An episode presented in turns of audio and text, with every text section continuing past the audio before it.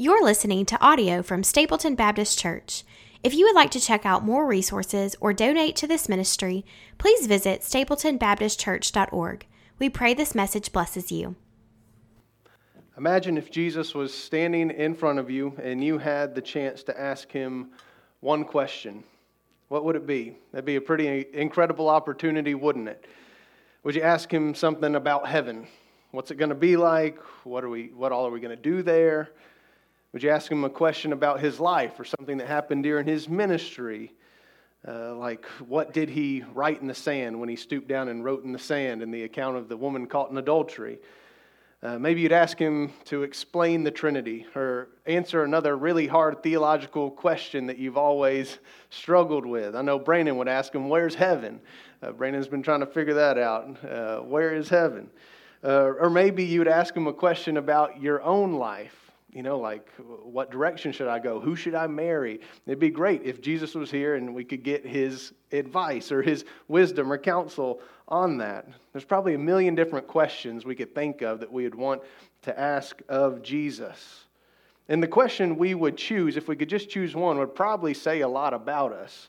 It would probably reveal a lot about our heart and our desires. And that's basically the scene that we have here in this passage in Acts in verse 6. Whether they realize it or not, Jesus is about to leave them. He and his disciples are gathered on the Mount of Olives, and he's about to ascend to heaven and no longer be physically there with his disciples. And verse 6 records the last question that the disciples were able to ask Jesus in person. And it says they asked him. So it, this, we can assume that they asked him this corporately. They were all wondering this same question. And it's a short question, but it reveals a lot about what the disciples were thinking and hoping for with Jesus. And it's this they say, Lord, will you at this time restore the kingdom to Israel? Remember, these disciples are all Jewish men through and through. They are Jews and they think like Jews. So, this question is not surprising, but it is a little revealing. They want to know if now is a time when Jesus will restore the kingdom to Israel. They're still thinking that Jesus is going to set up an earthly kingdom.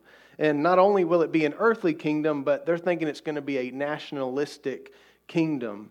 It'll be the nation of Israel restored and they want him to restore it. In other words, to return Israel to the prominence and power and prestige it once held under kings like David and Solomon. So that was the general expectation of the Messiah by the Jews. They thought the Messiah would come and restore Israel as a nation to its former glory. That was part of the uproar in Jesus' ministry. The people had been primed for this by John the Baptist and his teaching ministry. The people were ready for a Messiah to come and then Jesus does come along doing signs and wonders that no one else could do, and he's saying things that no one else ever says. And you can imagine they're thinking, finally, the Messiah has come, and he's about to overthrow the Roman oppressors and restore the nation of Israel to its rightful place. We see in John 6, after Jesus feeds the 5,000, that the crowd tries to take him by force and make them their king. They are more than ready to have this king and the nation restored. That's really why there's so much disappointment when Jesus is crucified. To many, when he was crucified, that was their hopes of uh, the nation being restored, being crushed. Their hopes for Israel were crucified on that cross. You know, Luke 24, it records a time right after the resurrection when Jesus he approaches two men on the road to Emmaus, and it tells us that they didn't recognize that it was Jesus. And Jesus asked them what they're talking about, and they begin telling him about how, you know, everything that just happened. There was this prophet, a man named Jesus, who was a prophet, and everything looked so promising, but then the chief priests had him killed. And they say this in Luke 24 21. They say, But we had hoped he was the one to redeem Israel. You see, their understanding of a Messiah was almost purely of a political ruler who would restore the nation. Even the 12 disciples didn't understand, and often their intentions were less than noble. In Mark 10, it records how James and John asked Jesus if they could have a prominent place, if they could be next to him in the kingdom of God. And then there's several other times where it mentions the disciples arguing with one another over who's going to be the greatest in the kingdom. And so, even in their hopes of the restored kingdom, they're really self centered. They are thinking that as Jesus' chosen 12 disciples, that when he's finally in charge, they're going to be large and in charge as well. And so they also think that this earthly nationalistic kingdom is coming immediately. They ask Jesus, Are you going to do it now? Is now the time? Their perspective is so limited, it's so temporary and inward focused. But I love that Luke records this question because we'll get to see as we continue through the book of Acts just how radically the disciples change in their understanding of what Jesus is all about. They will gain a global perspective rather than a limited perspective. They'll gain an eternal perspective rather than a temporary perspective. And they'll go from an inward focus to an outward focus. So that's the question. But now look at how Jesus responds. He doesn't berate them, he doesn't respond harshly to them, but he says this It is not for you to know times or seasons that the Father has fixed by his own authority. But you will receive power when the Holy Spirit has come upon you, and you will be my witnesses in Jerusalem and in all Judea and Samaria and to the end of the earth.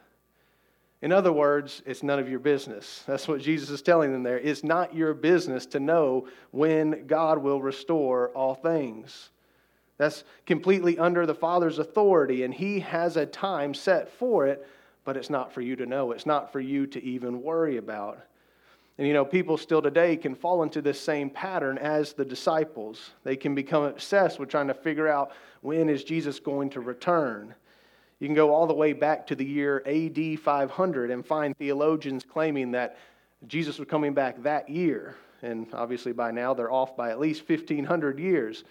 And it's not always crazy people doing this either. John Wesley thought that it was going to be 1836, the year 1836, that Jesus was going to return.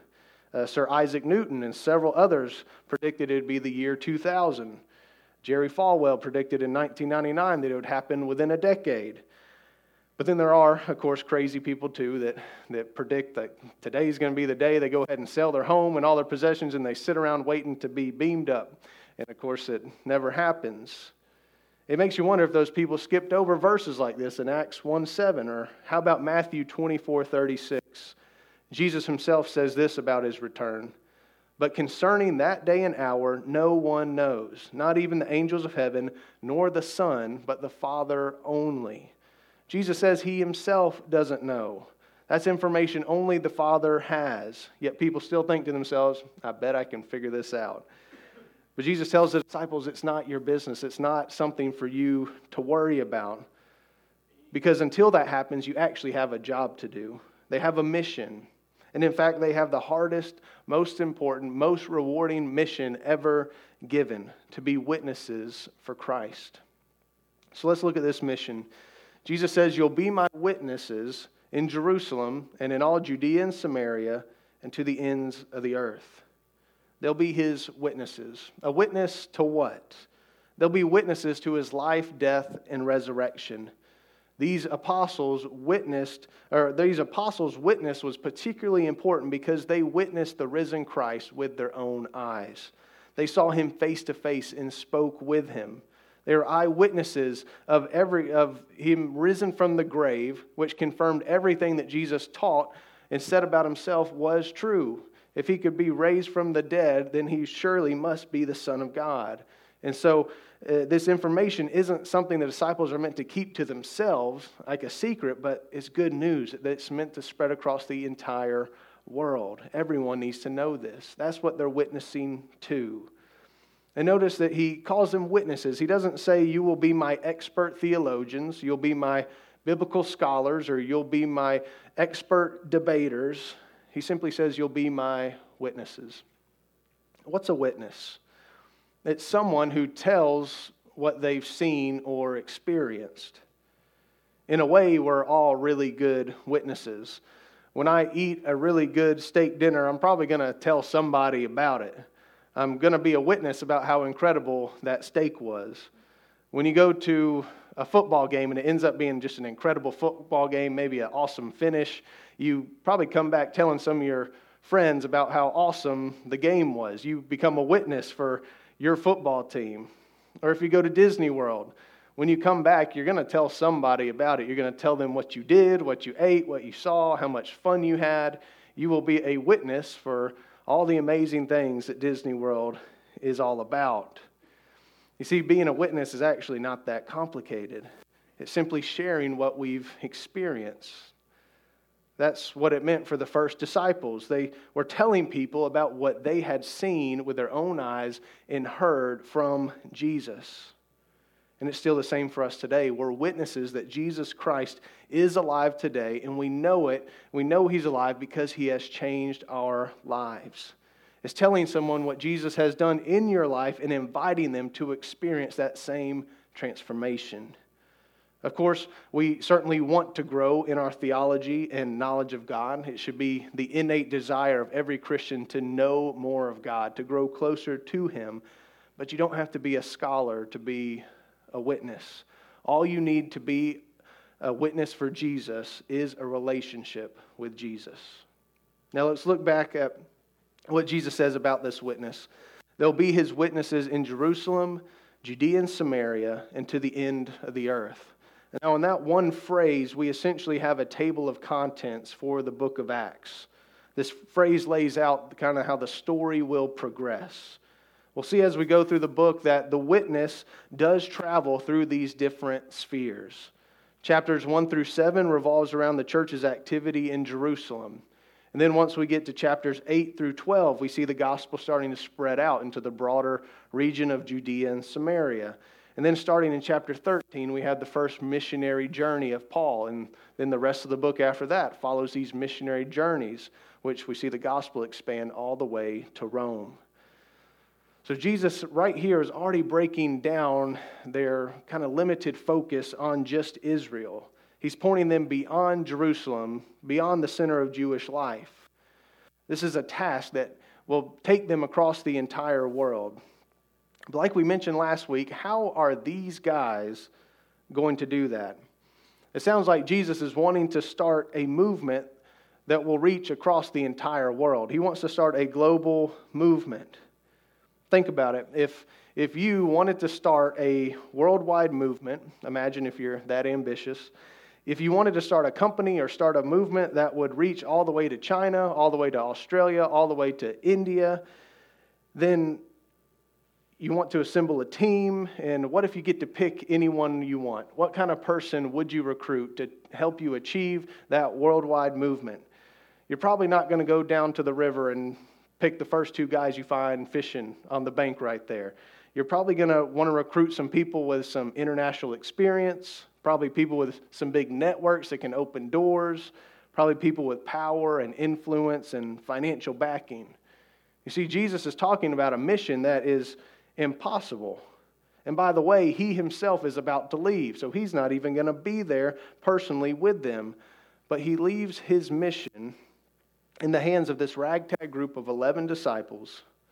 Four of them are fishermen, one's a tax collector, one's a zealot, a formerly a zealot, which is basically an anarchist. And then the other occupations aren't even mentioned, so they must not have been too important. And on top of that, these disciples don't have the best track record either. There were times when Jesus would teach them or tell them a parable, and they would end up just saying, We don't know what you're talking about. Uh, and then, even apart from that, they had shown that under pressure, their faith may crumble, like Peter did the night Jesus was betrayed. So, how could Jesus leave these men with this task and actually expect it to be accomplished? Well, the key is at the beginning of verse 8. He says, But you will receive power when the Holy Spirit has come upon you, and then you will be my witnesses. You can imagine then being inserted right there the waiting and receiving from the Holy Spirit has to come before being witnesses. See, Jesus is leaving them, but he's not leaving them alone. He's sending them the promised helper, the Holy Spirit. See, this mission will be impossible in their own power. They don't have the wisdom, they don't have the courage, they don't have the passion to do it on their own. That's why the Spirit has to come first. That's why back in verse 4, Jesus told them to go to Jerusalem and don't leave until the promise of the Father, the Holy Spirit, comes. They had a mission that was too great to complete on their own. Have you ever heard someone say, God will never give you more than you can handle? I've heard that occasionally, and while it sounds nice, I would say it's absolutely not true. God actually loves to give us more than we can handle. All throughout the Old Testament, God is calling people to do things that are impossible on their own. He tells Abraham that he's going to become a mighty nation. But that's impossible for Abraham to do on his own because he's old, his wife's old, and his wife is also barren. He tells Moses to lead his people out of slavery. But that's impossible on his own because Moses is just one man and he's been on the run for 40 years. But each of those men accomplished their task through the power of God, not on their own power. Then God gives us commands like, Be holy as I am holy. Love the Lord your God with all your heart, soul, and strength. Do unto others as you would have them do unto you. Those are impossible commands to carry out on my own. I'm a sinner. I can't perfectly love God and love people all the time. I can't be holy exactly like God is holy. I can't do that on my own. But God loves to give us more than we can handle. And He does it because it forces us to rely on Him, to be dependent on Him. It forces us to rely on Him for our strength, or to, for His strength and His power and His goodness. And He calls us to do impossible things, but He gives us the means through Him to accomplish them and through His Holy Spirit within us. And that's why the disciples have to wait for the Holy Spirit. He is their source of power. Now let's pick back up in verse 9 and see what happens next. It says this And when he said these things, as they were looking on, he was lifted up and the cloud took him out of their sight. And while they were gazing into heaven, as he went, behold, two men stood by them in white robes and said, Men of Galilee, why do you stand looking into heaven? This Jesus, who was taken up from you into heaven, will come in the same way as you saw him go into heaven. So, as soon as Jesus gives his commission, a cloud lifts him up and takes him away from their sight. This is something supernatural, of course. We often see the cloud appearing in the Old Testament, and it's, and it's a representative of God's manifest presence. It represents His glory. And I, I'd like to picture the disciples just standing there with their mouths wide open, just staring at the sky like, what just happened? It would be quite a sight. But then it tells us that two men appear who are obviously angels, and they ask them, Why are you standing there staring into the sky? They probably looked a little goofy. And, he, and they tell them he's going to come back just like you saw him go. And so uh, their, their question, why are you standing there, implies that you shouldn't just be standing here waiting for him to come back. Because after all, there's a mission, there's work to do in between then and now. They've been left with an enormous mission to be his witnesses to the end of the earth. And in Acts, we'll see the gospel spread all the way from Jerusalem to Rome. But of course, that's not the end of the earth. Uh, in a way, you could think of North America. You could think of here in Stapleton being the end of the earth from Jerusalem. You see, this mission wasn't given just to these first disciples. This is a mission given to all future followers of Christ as well, including you and me. We're still called and still commanded to be his witnesses. We're called to live on mission. And let me explain what I mean when I say live on mission. Too often we can see commandments like the Great Commission to make disciples of every nation, or commands like this one in Acts telling us to be his witness to the end of the earth. And we can be tempted to think that's just meant for people that are called to be pastors or evangelists or missionaries. Like those must be the ones that those passages are talking about. And we can try to let ourselves off the hook, but that's actually not the case. In fact, you could almost argue that it's the other way around. Ephesians 4:11 says that God gave the apostles, prophets, evangelists, shepherds and teachers to equip the saints for the work of the ministry. Who are the saints? The saints are you and me. It's, it's every believer. Those are the saints. The saints are the ones who are to do the work of the ministry. The call and command to make disciples and to be witnesses is for every single believer.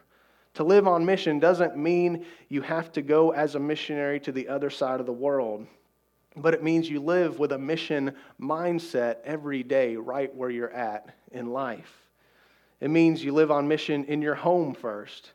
If you have family members that don't know God, how are you being a witness to those in your own home or your extended family? It means you live on mission at work. How are you being a witness for Jesus to those who you see every day at work?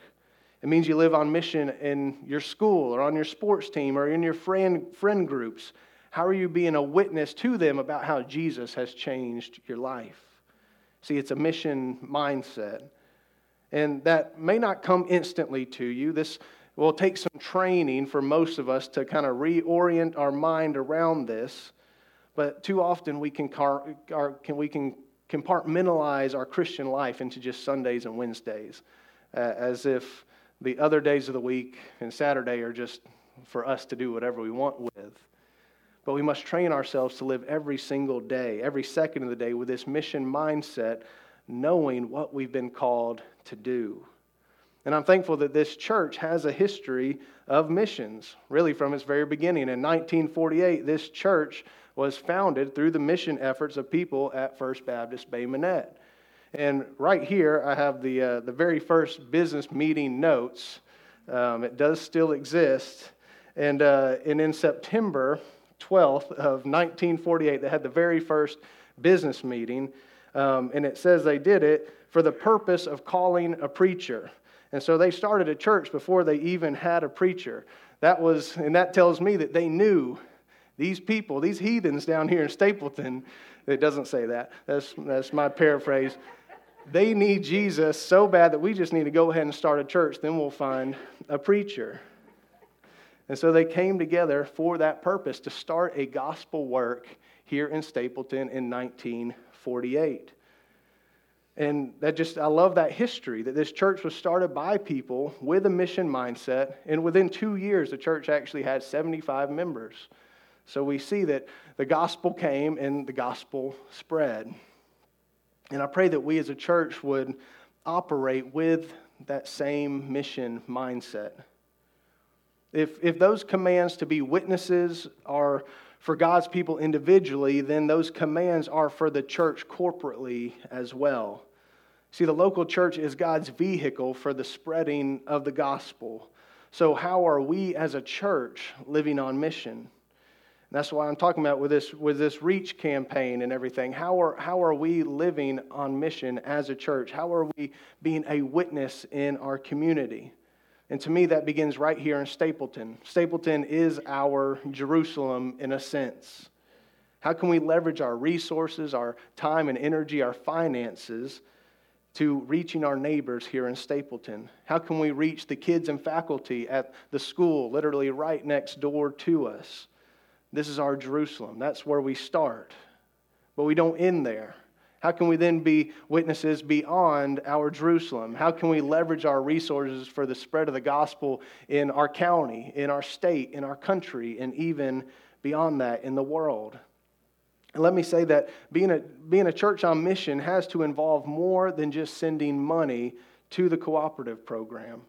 It has to involve more than just taking up offering for missions, which is great and that is effective, but I think we can do more. We can actually go ourselves. We can make personal connections with missionaries and church planters and support them personally um, in more than just finances. And I pray that, that God would even raise people up from within our own congregation to go, to start churches in other places in our county that need the gospel, a gospel witness, and where they don't already have it. I pray that God would call up people, raise up people from our church body to be his witnesses in faraway places. And parents and grandparents, we should encourage that. We should pray that God would use our children to be his witnesses, even if that means taking them far away from us across the world. Like, what if the next great missionary is currently a baby in the nursery? What if the next great church planter is currently a middle school boy? That's kind of scary, but what if? Uh, are we as a church body operating with a mission mindset that would encourage that? That would actually make that young person think that maybe God could use me like He's used people before? Are we encouraging the next generation to live on mission and go wherever God would lead them? That's going to be a constant challenge for our hearts as we continue through this book of Acts. Are we living on mission daily, right where God has placed us? Are we being His witnesses to how God has changed our lives? And the good news is that we do it through His power, through His Holy Spirit. Knowing we, we do it knowing that we don't do it on our own power or authority, but we do it through the authority of the risen Christ and the power of His Holy Spirit within us. And that's good news. Would you pray with me?